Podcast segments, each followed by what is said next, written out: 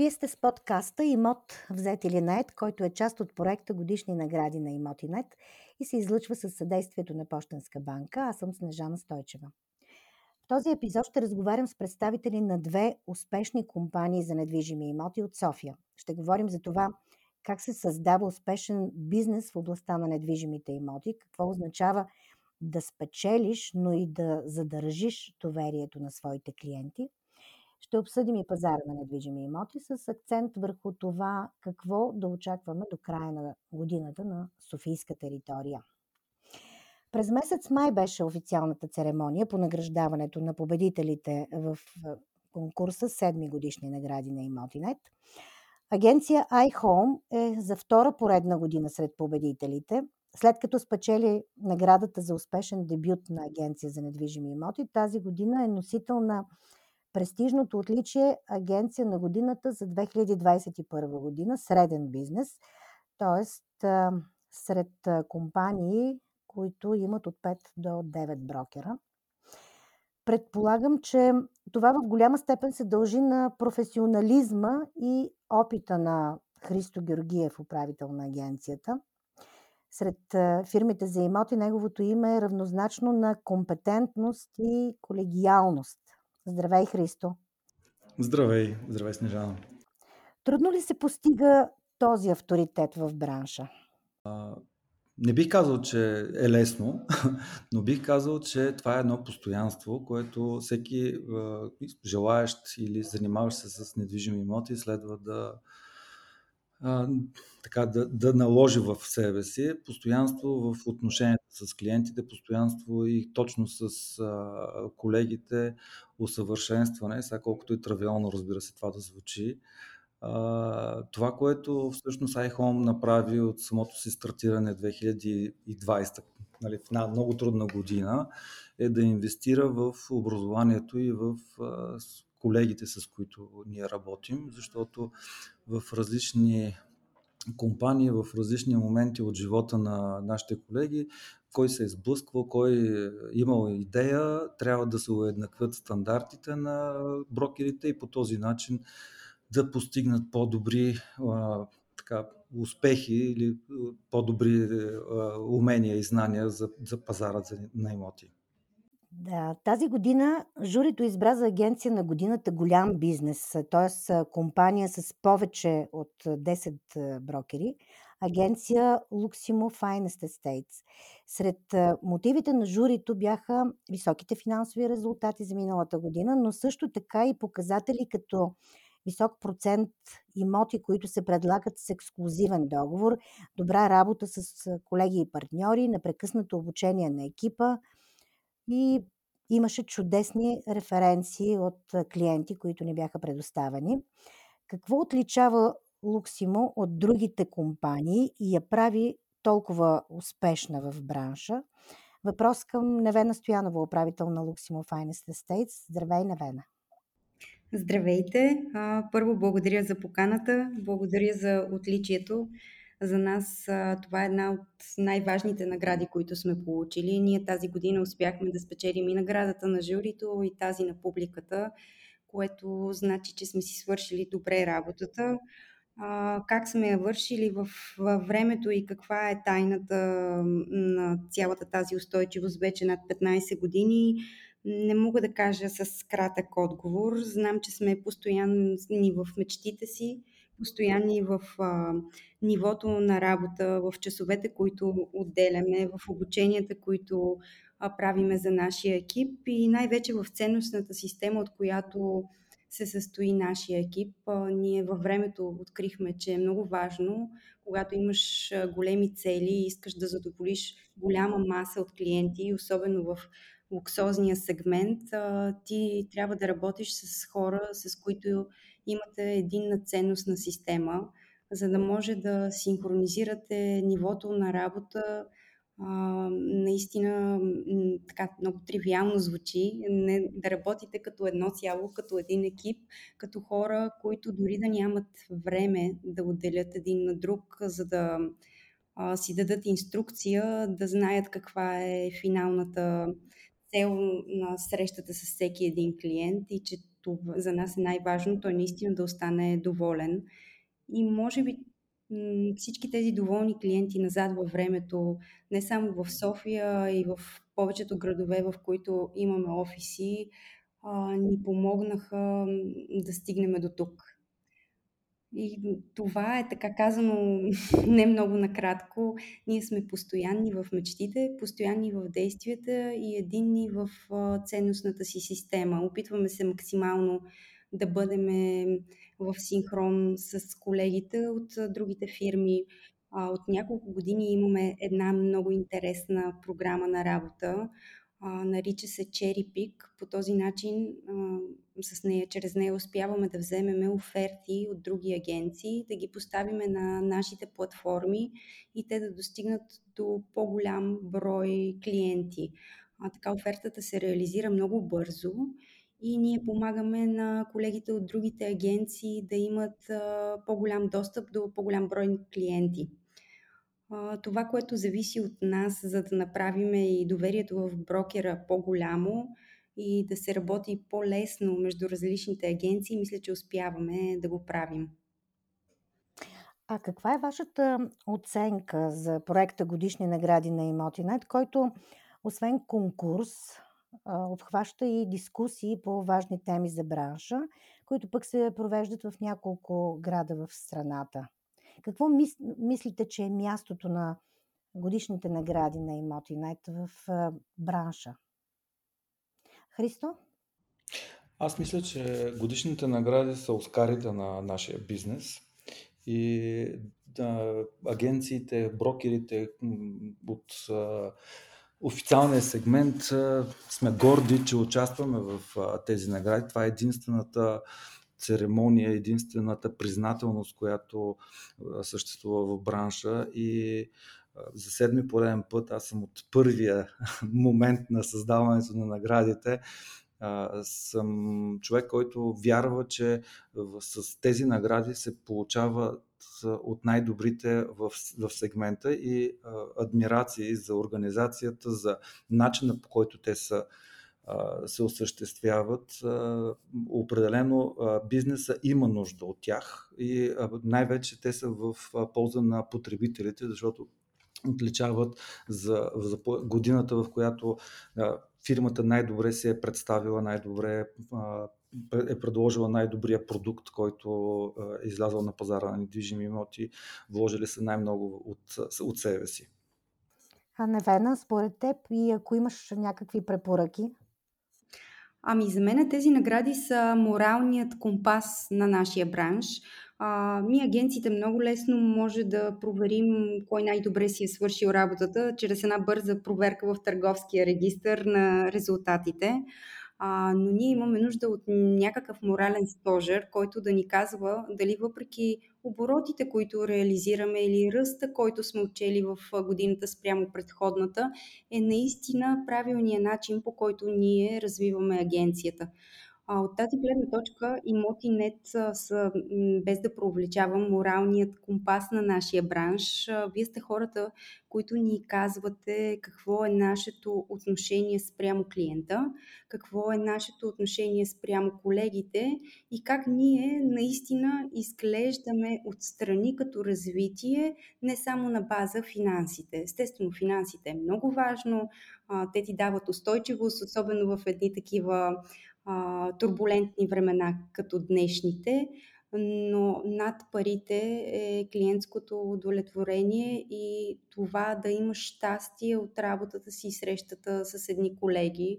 Аз нямам препоръки към наградите, единствено имам желание да бъдете все така устойчиви а, и все по-популярни, особено сред агенциите, които все още не са се ориентирали в своя правилен модел на работа. Много е важно да изчистиме нашия бранш от всякакви порочни практики и когато има нещо чисто, някаква пътеводна светлина, това е добре. Това трябва, трябва да бъде. Продължавайте все така. Действително е много трудно в а, оценяването в конкурсната част на този проект, защото Кандидатстват наистина компании с много добри финансови резултати, но както и ти каза, не са, те не са основното. Финансовите резултати действително са важни, но как стоят агенциите, брокерите в очите на колегите си, сред потребителите, това са неща, които са изключително важни, пък доста трудни за измерване. А какви са основните проблеми, които срещате Вие, агенциите, така най-общо да го кажа, и брокерите на недвижими имоти в работата си? Христо? на оперативно ниво, когато ние, нали, дадена компания е ангажирана от клиент, търсещ или предлагащ имот, много често ние се сблъскваме с нелоялна практика на наши колеги и партньори, която рефлектира върху общия ни имидж. Сега, аз съм много години така съм радетел, че всъщност брокера е човек или а, организация, която бива ангажирана от дадена страна клиент. И това се урежда с договор, с взаимни ангажименти. И когато излезе една оферта на пазара, тя трябва да е ясно и категорична, че е проверена от агента, реципрочно фирмата, и съответно се работи с всички, а, които са на пазара дали са директни клиенти, дали са колеги, дали са адвокатски кантори и така нататък или други субекти, той трябва да излезе с ясното становище, че представлява дадена страна, която го е ангажирала.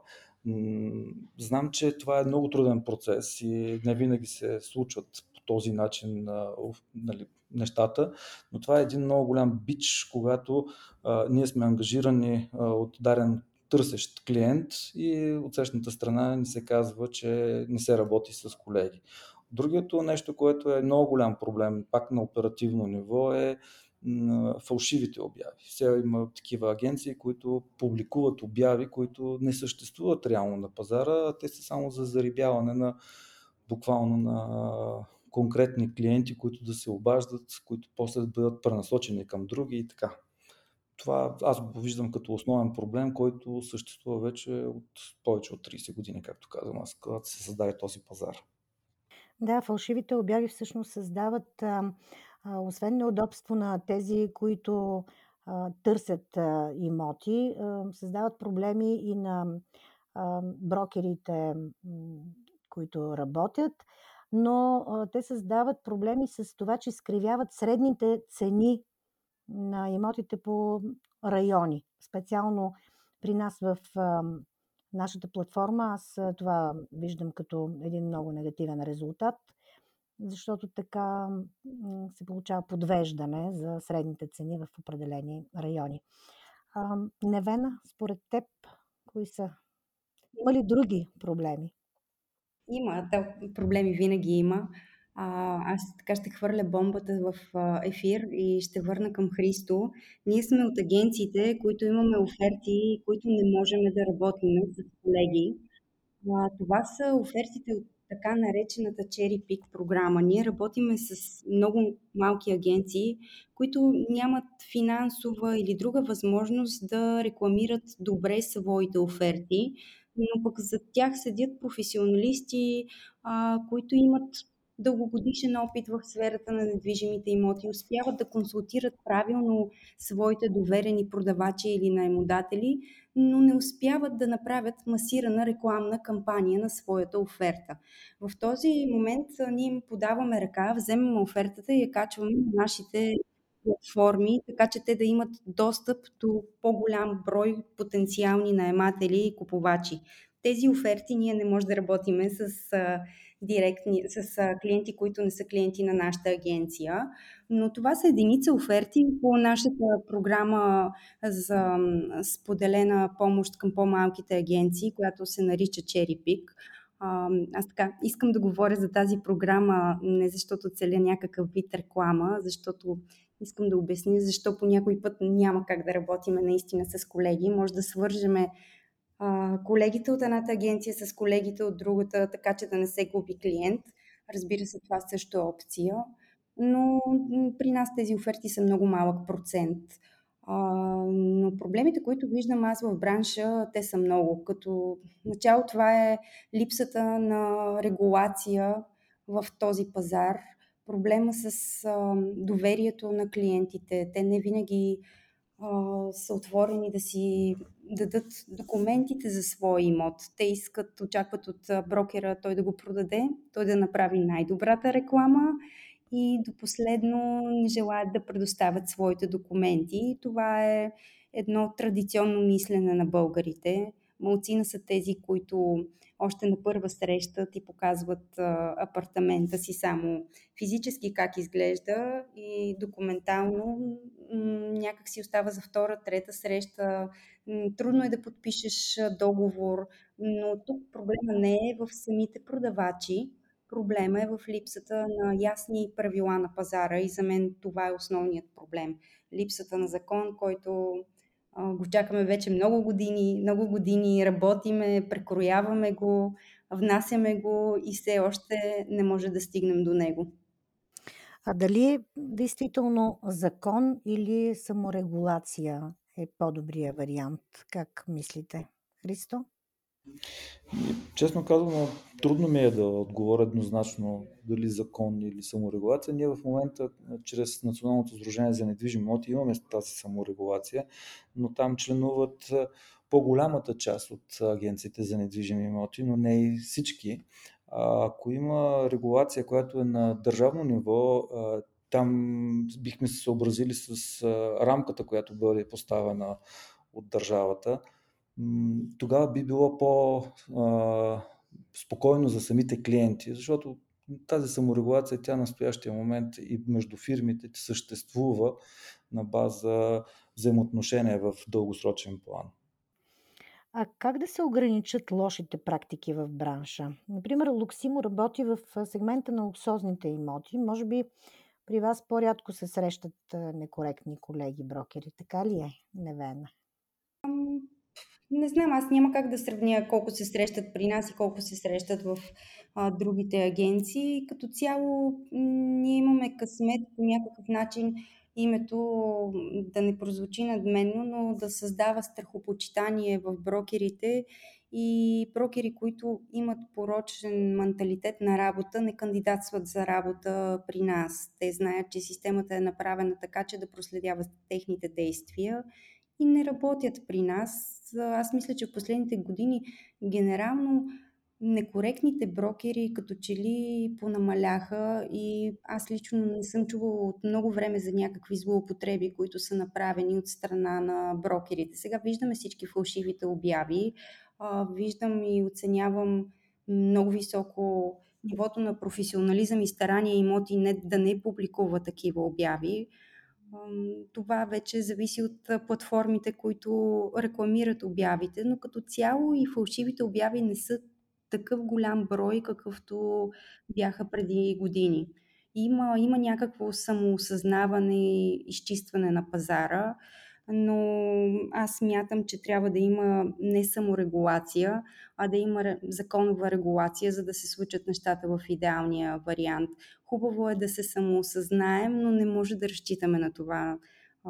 По-добре е да има някаква рамка, в която целият пазар да се случва. А според вас, какво очакват клиентите от брокерите? Дали са наясно какви услуги може да им предложат брокерите на недвижими имоти или искат просто да, да продадат на по-висока цена или да купят на по-ниска цена само. И ако може да не платят. А, аз ще, ще се намеся така с усмивка. А, това е съвсем точно казано, но в масовия случай купувача или съответно търсещия или продавача, който предлага, а, се опитва да получи една услуга, която той само в момента няма как да я, да я разбере или по някакъв начин да я предостави. Много често продавачите си пускат сами обявите нали, в медиите, включително в имоти, и следващия момент биват заринати с всякакви обаждания от колеги брокери, които се информират какво точно се продава. Те не знаят да представят имота, т.е. маркетинга им куца, не знаят какви документи трябва да се извади. Съответно, всички случаи в днешно време в ерата на информациите може човек да провери веднага и той казва, аз знам, няма нужда да плащам. А, всъщност това, което той не може да си осигури поради спецификата на нашия бизнес е а, сигурността да получи парите на този, който предлага или той, този, който търси, нали, съответно, а, и спокойствието. Защото когато му звънят 105 агента на недвижими имоти с различни маниери, похвати, в следващия момент се оказва неспособен да отговори и се обърква точно какво трябва да се направи. Това е за мен лично, че един клиент би трябвало да търси сигурността и спокойствието в агента за недвижимите, защото информация под път и над път, но в един момент той не знае точно как да я използва тази информация. Да. Навена нещо да допълниш? Ами аз искам да кажа, че в а, луксозния сегмент е много важно откъде точно идва информацията, къде е публикувана информацията и това рефлектира на стоеността на самия имот. А, това е като буквално един магазин, в който ако купиш една чанта от а, магазин на много луксозен бранд, то тя тогава има някаква допълнителна стойност, която се отразява в цифровото изражение на цената. Докато ако, ако я купиш в един мас, масов магазин, същата чанта би струвала по-малко. А, някои неща наистина са въпрос на къде точно е публикуван имота, как изглежда, как е направена самата реклама и маркетинг. Ние от тази гледна точка нямаме някакви значими казуси. По-скоро имаме казуси наистина с клиентите, които вярват, че могат да обслужат сами една сделка и, или пък се доверяват на колеги адвокати, които не винаги са адвокати, които разбират от недвижима собственост. Имали сме много такива казуси с бракоразводен адвокат, който идва да адвокатства на клиент, който си продава имот. Да, всичко е право. Всички са учили в юридическия факултет, но реално е много, много по-различно, когато говорим за недвижим имот. Това са така дребните нюанси, които се случват в ежедневието на нашата професия. А като говорихме за проблеми в работата на брокерите, а, има ли проблем с а, набавянето на документи, а, необходими за сключване на една сделка? А, някакви такива спънки сериозни има ли в работата?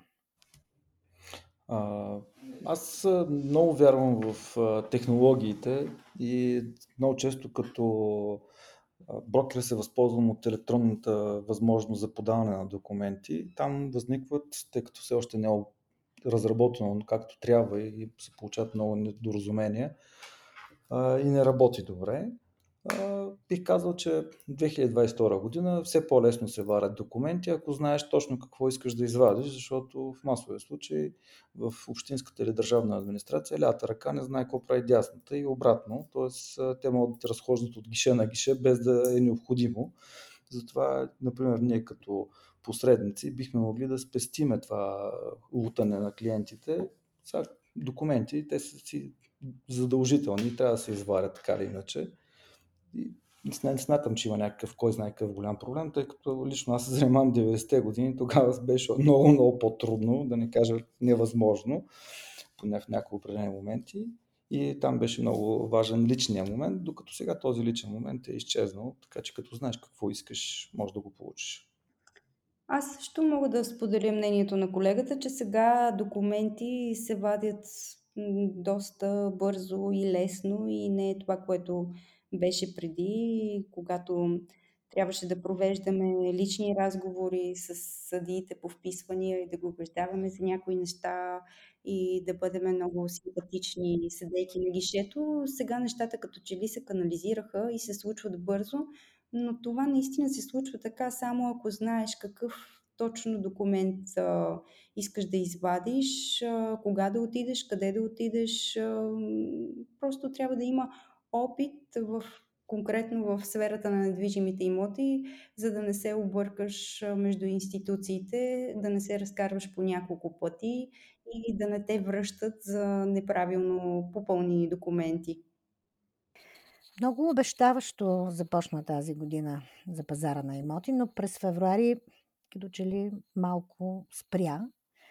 А според вас какъв пазар имахме през изминалите 9 месеца от тази доста предизвикателна година?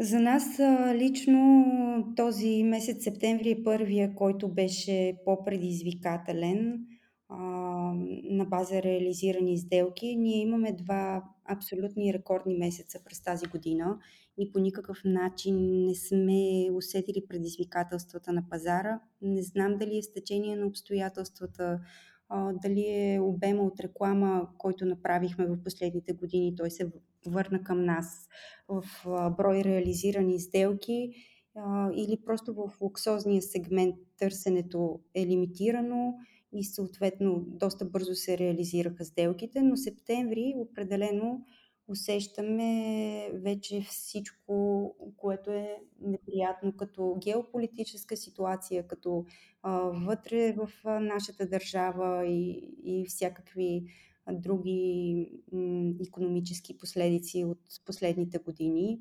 А, септември месец имаме много силен найемен пазар а, и много по-слаб пазар на ново строителство.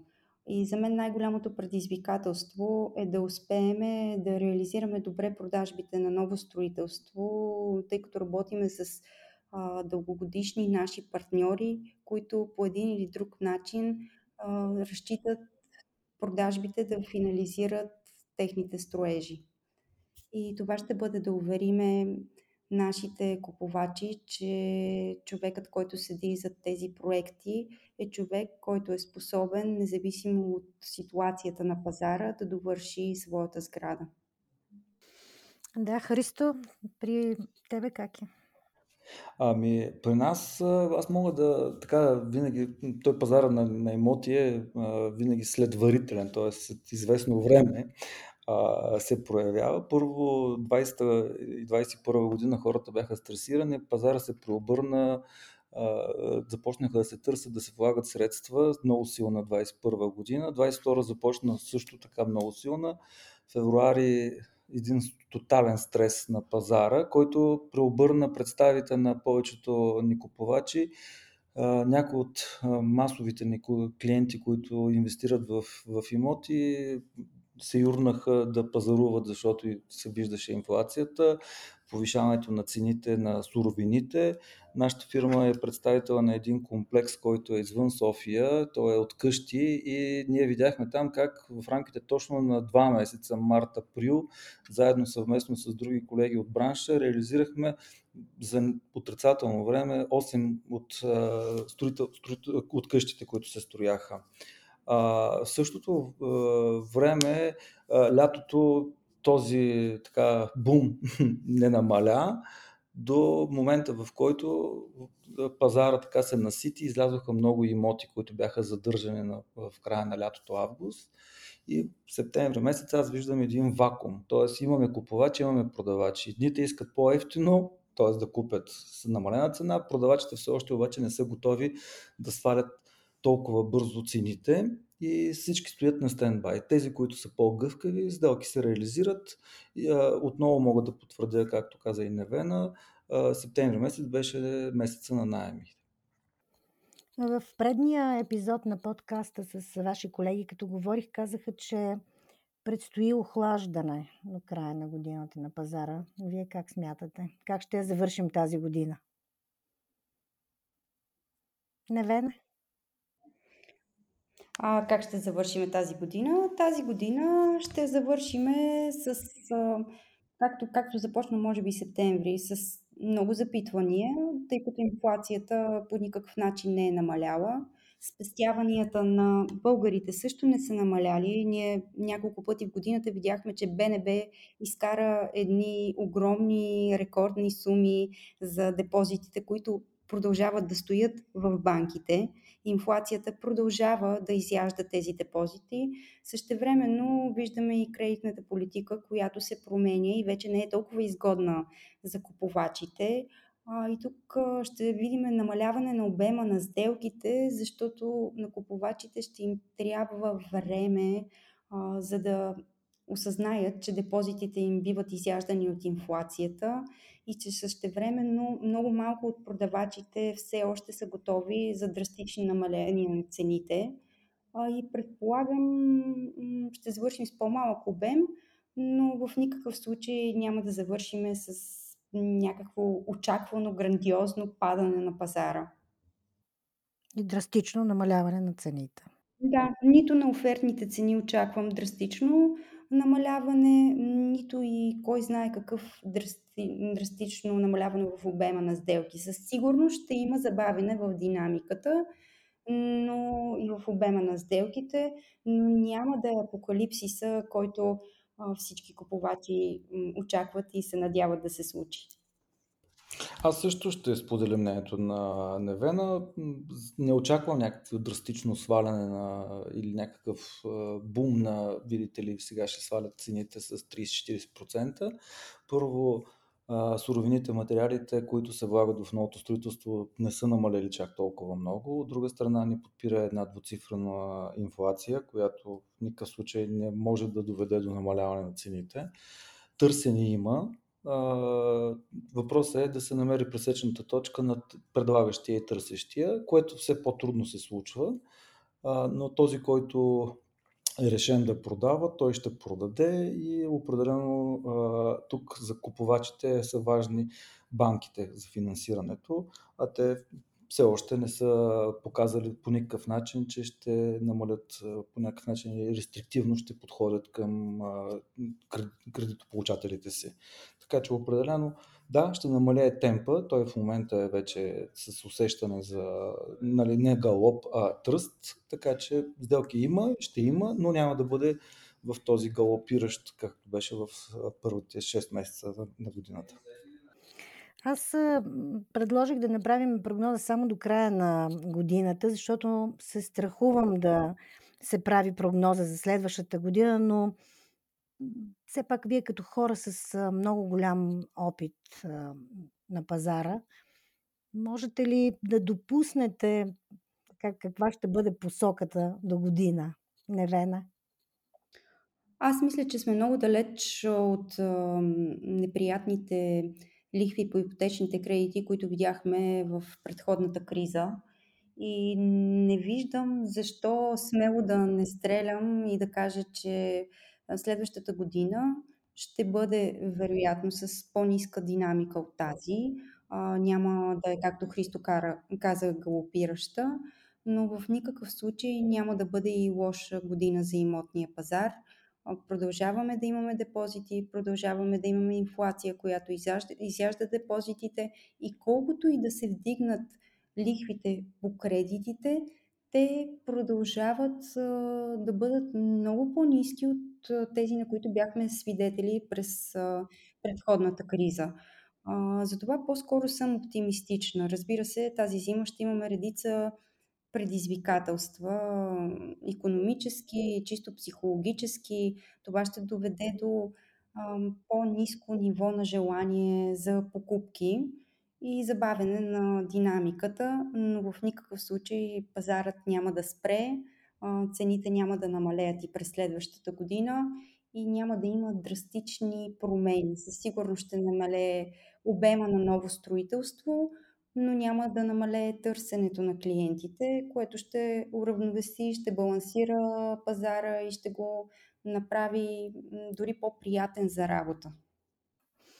Христо, да добавиш нещо? Аз само ще добавя, че а, купувачите се преориентираха. Последните години вече не се търсят малки жилища в новото строителство, ориентиране са към по-големи площи.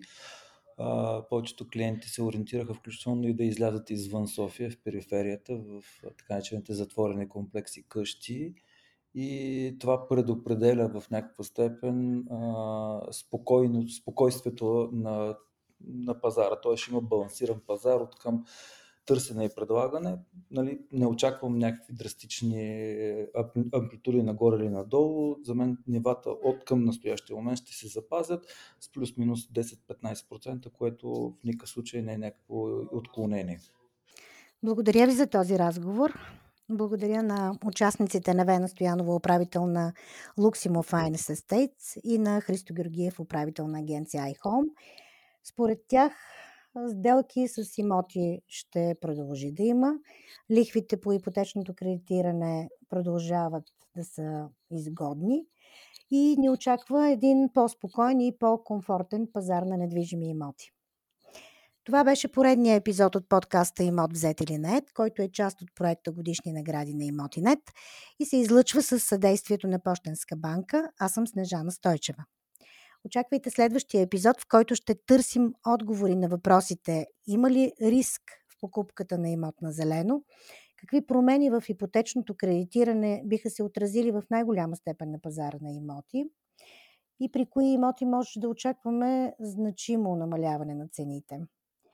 За да не изследите, можете да се абонирате в световните подкаст разпространители Apple Podcast, Google Podcast, Spotify и SoundCloud.